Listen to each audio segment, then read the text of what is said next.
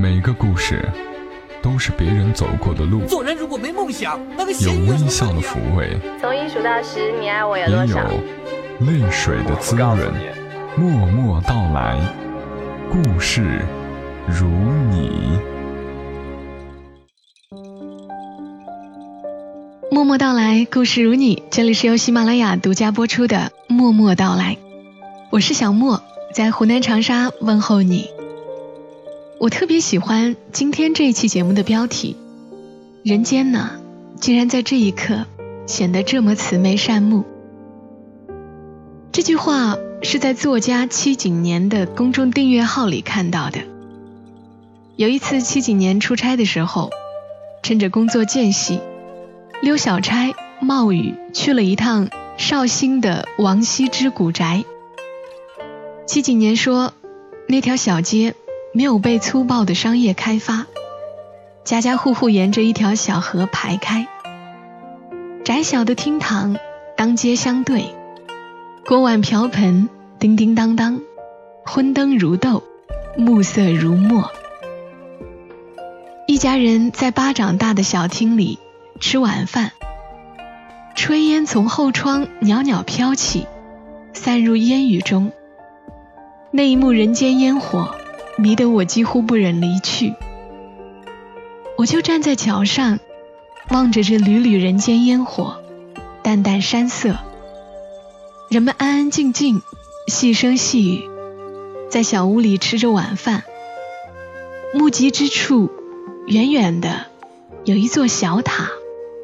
羞涩地站在矮矮的小山上，像一个等人的孩子，在黛色的黄昏中显得孤而静。人间呢，竟然在这一刻显得这么慈眉善目。我很喜欢七几年的这一段描述，也想起了一个人去绍兴玩的日子。当时什么也不干，就是四处逛逛。也不知道是因为城市本身就很安静，还是我心里当时也安静极了。绍兴给我的感觉就是静静的，所以用七几年这一段话开了场，开始今天的节目。今天节目内容呢，也是发生在小时候的故事，故事发生的地点应该也是在浙江一带，叫做江郎山的地方。不知道有没有这一区域的听友？如果有的话，在节目下方留个言吧。这个故事的名字叫做《阿丽来我家玩啊》，作者叶子吹风，收录在《犀牛故事》。现在念给你们听。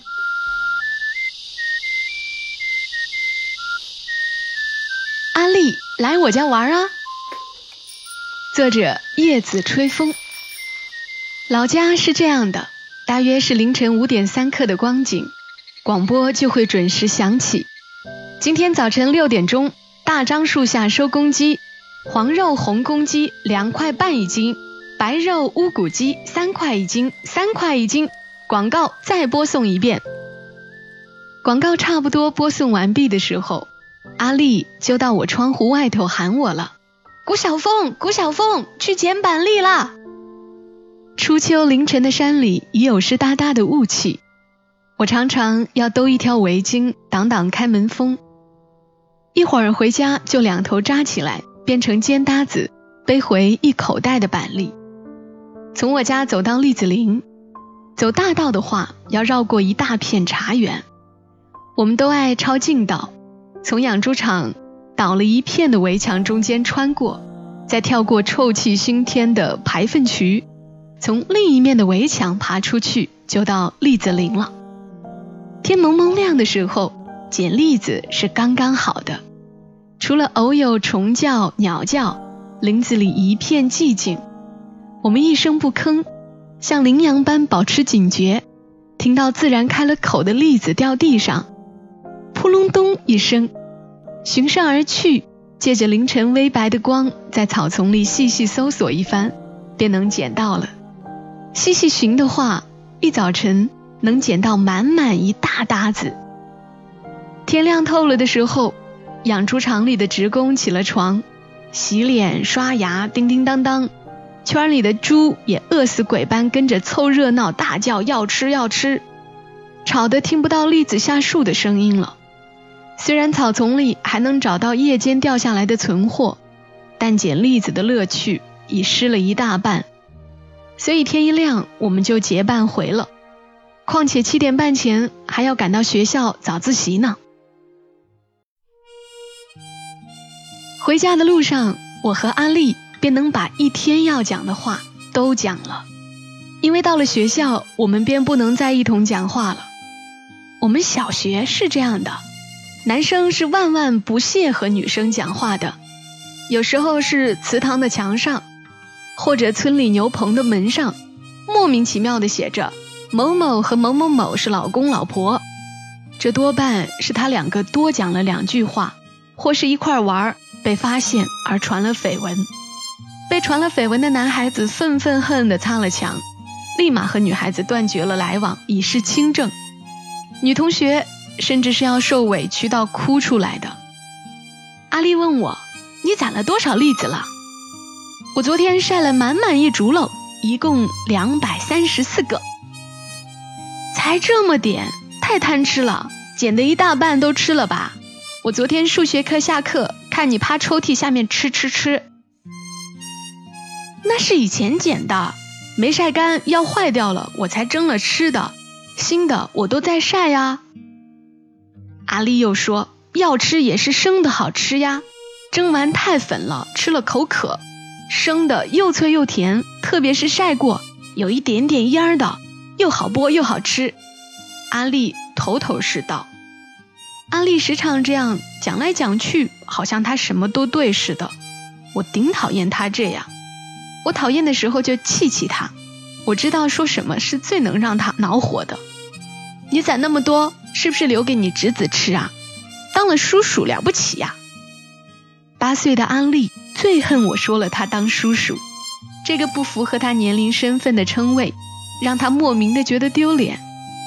他嫂子是阿丽的哥哥阿彪从外地领回来的，阿彪比阿丽大十几岁这件事，以及阿丽嫂子没上花轿先生孩子这件事。常常是村子里大家的闲话把子。阿丽听了气了整整两天，第二天广播响了，都没来叫我一道去捡栗子。上一回我俩这样不讲话，还是一年以前的事儿。那时候我刚回老家，因为会正背倒背三百六十五首儿歌，在儿歌界所向披靡，连续数周在村里的小孩面前是红人。直到有一天，阿丽不知从哪儿学了一首奇特的儿歌，一下子就撼动了我的地位。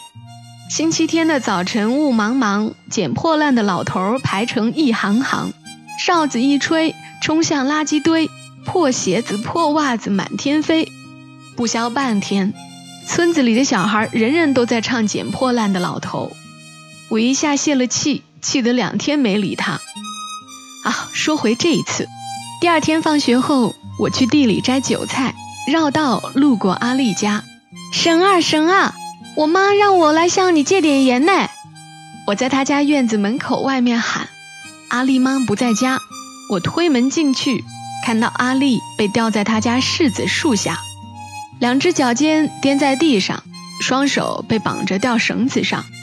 他见我进来，瞪了我一眼，涨成猪肺色的脸扭向一边。你干嘛掉树上啊？我问他。你别管，我在练轻功。他说。我剥了一颗栗子给他吃，他吃完了大叫：“跟你说了，蒸的太粉了，吃了口渴。你怎么还是蒸的？”我又到水缸舀了一瓢水给他喝了，喝完了他说：“你回去吧，要盐自己到厨房去抓一把，我要继续练功了。”我下午就料到他今儿放学回家一顿打准少不了。下午上二年级语文课的时候，夏老师屁股后面给贴了张红纸，上面写着“气门”两个字。全班同学一节课都笑得暗流涌动，把夏老师气得够呛。谁都能看出来那是阿丽的杰作。夏老师是村子里几十年的老教师，教过我爸爸和伯伯、叔叔。他是村小的校长兼全科老师，保安队长，领导着唯一的代课老师何老师。学校里一共有两个班级，四个年级。本来夏老师带甲班的三四年级，这个月何老师因为农忙，田里忙不开，夏老师便也带了我们乙班的一二年级的课。当时上的是二年级的语文课，阿丽他们二年级的正对着黑板坐好上课，我们一年级的就背对着黑板反方向坐着写作业。夏老师一边上着课，时不时的还要到甲班巡查一番，维持秩序。进进出出好多回，有一回就看到他屁股后面贴了“气门”两个大字，夏老师气得叫阿丽站到后面去，阿丽就正好站到坐在反方向的第一排的我的面前，看到他嬉皮笑脸的。放学后，夏老师挑了水桶到地里给白菜浇水，他的菜地正好在阿丽家菜地的上垄。我都能猜到他如何跟阿丽妈告状，末了总要加一句：“苗子呢是棵好苗子，别长歪了，糟蹋了。”他哪一次不是这样说？所以阿丽会被他妈吊起来打是显而易见的事。我搬了椅子爬上去给阿丽解开绳子。阿丽妈回来时，我对她说：“婶儿，祠堂谷仓里有个老鼠，我请阿丽去抓抓。”阿丽妈拿来红花油说：“把手腕擦一擦再去嘞，别给老鼠咬了去。”哎，第二天一早，阿丽又喊我一同去捡栗子去了。每次下午的时候，夏老师一吹放学的哨子，阿丽就像时刻准备好的运动员一般，以百米冲刺的速度冲出教室，冲下斜坡，沿路一直跑到祠堂门口的大石头上。我因为常常要一路走一路高歌晃回家，有时候还要和路边树上的松鼠聊天儿，看到好看的花草，也是要忍不住蹲下来自个玩会儿过家家的。有时候要到黄昏时分才走到祠堂门口大石头那儿，阿丽已经做好了作业，坐石头上，有时候在练功，有时候在发呆。你是为了抢这块石头做作业，放学才跑这么快吗？有一天，我问他：“不是啊，你看那个太阳。”阿丽指着山上的红太阳对我说：“我是要赶在太阳下山之前跑到这儿啊。”然后呢？然后我就看着他下山送他回家呀。阿丽说：“我觉得这个理由不错。后来我偶尔也会和太阳比赛，也常常跑在太阳前面。但是阿丽总还是能比我快一步。”早一点儿坐在大石头上练功，祠堂边常常还有别的同学，我便要昂首挺胸，像红色娘子军一般，目不斜视，尤其雄赳赳气昂昂地走过去。有时候还和一群小女同学一道嬉笑着跑过，特意要叽叽喳喳的特别大声，旁若无人的说话。但我总是希望后脑勺长出一对眼睛来。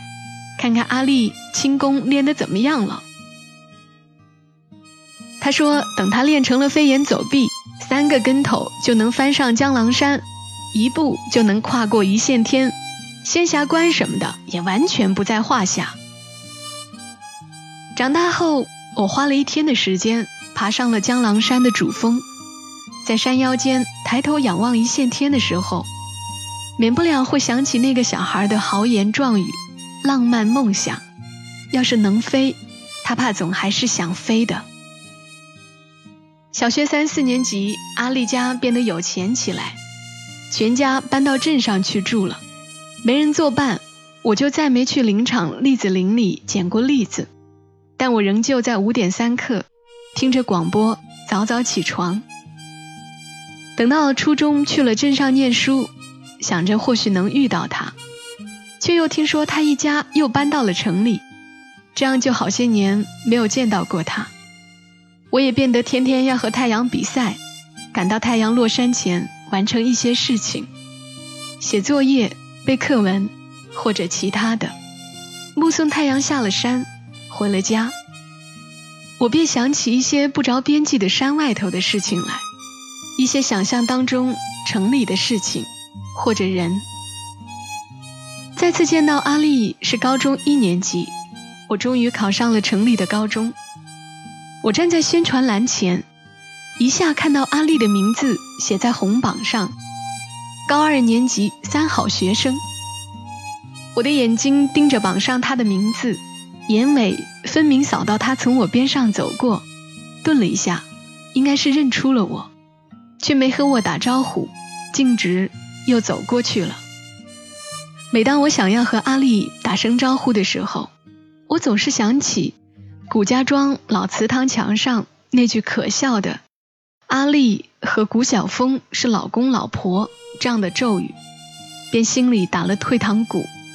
这么几次以后，我便觉得打招呼也并没有那么必要，不说也罢吧。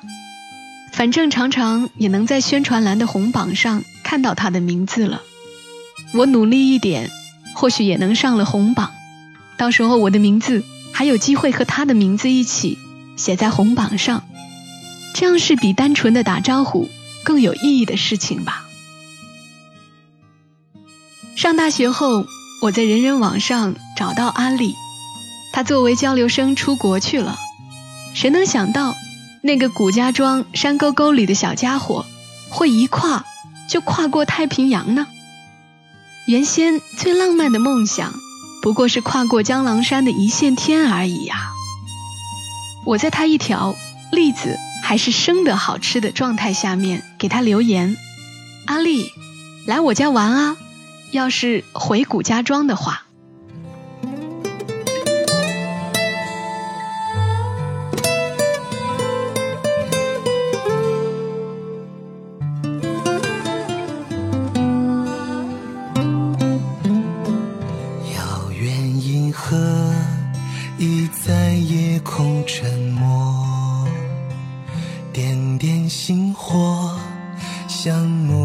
花飘落哼一首歌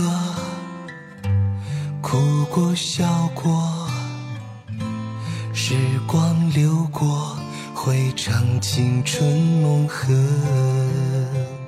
多少懵懂多少勇气多少梦来来过过在等候中一多少疑惑，多少失落，斑斑驳驳，随着晚风散落。多少感动，多少笑容，多少痛。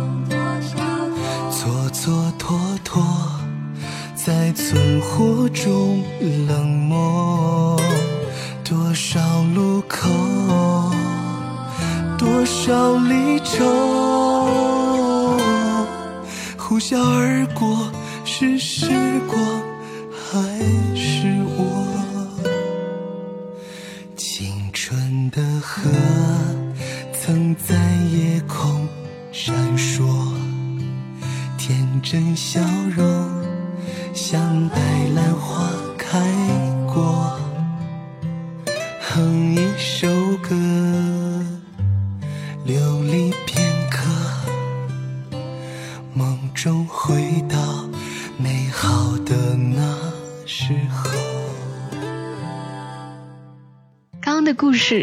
作者。叶子吹风，他描述的场景，小莫其实并不太熟悉，没有去捡过栗子，倒是捡过酸枣栗。但是文字里流淌的感情，我倒是能够体会的。刚刚的音乐呢，是王小熊猫的《纪念青春》，我有可能曾经就放过这首歌。这个季节既是毕业季，我估计也是同学聚会季。我们哼一首歌，梦中回到那美好的时候。这里是默默到来，感谢你的收听，愿你今晚好梦。小莫在长沙跟你说晚安。多少失落，斑斑驳驳，随着晚风散落。多少感动，多少笑容，多少痛。蹉跎，在存活中冷漠。多少路口，多少离愁，呼啸而过，是时光？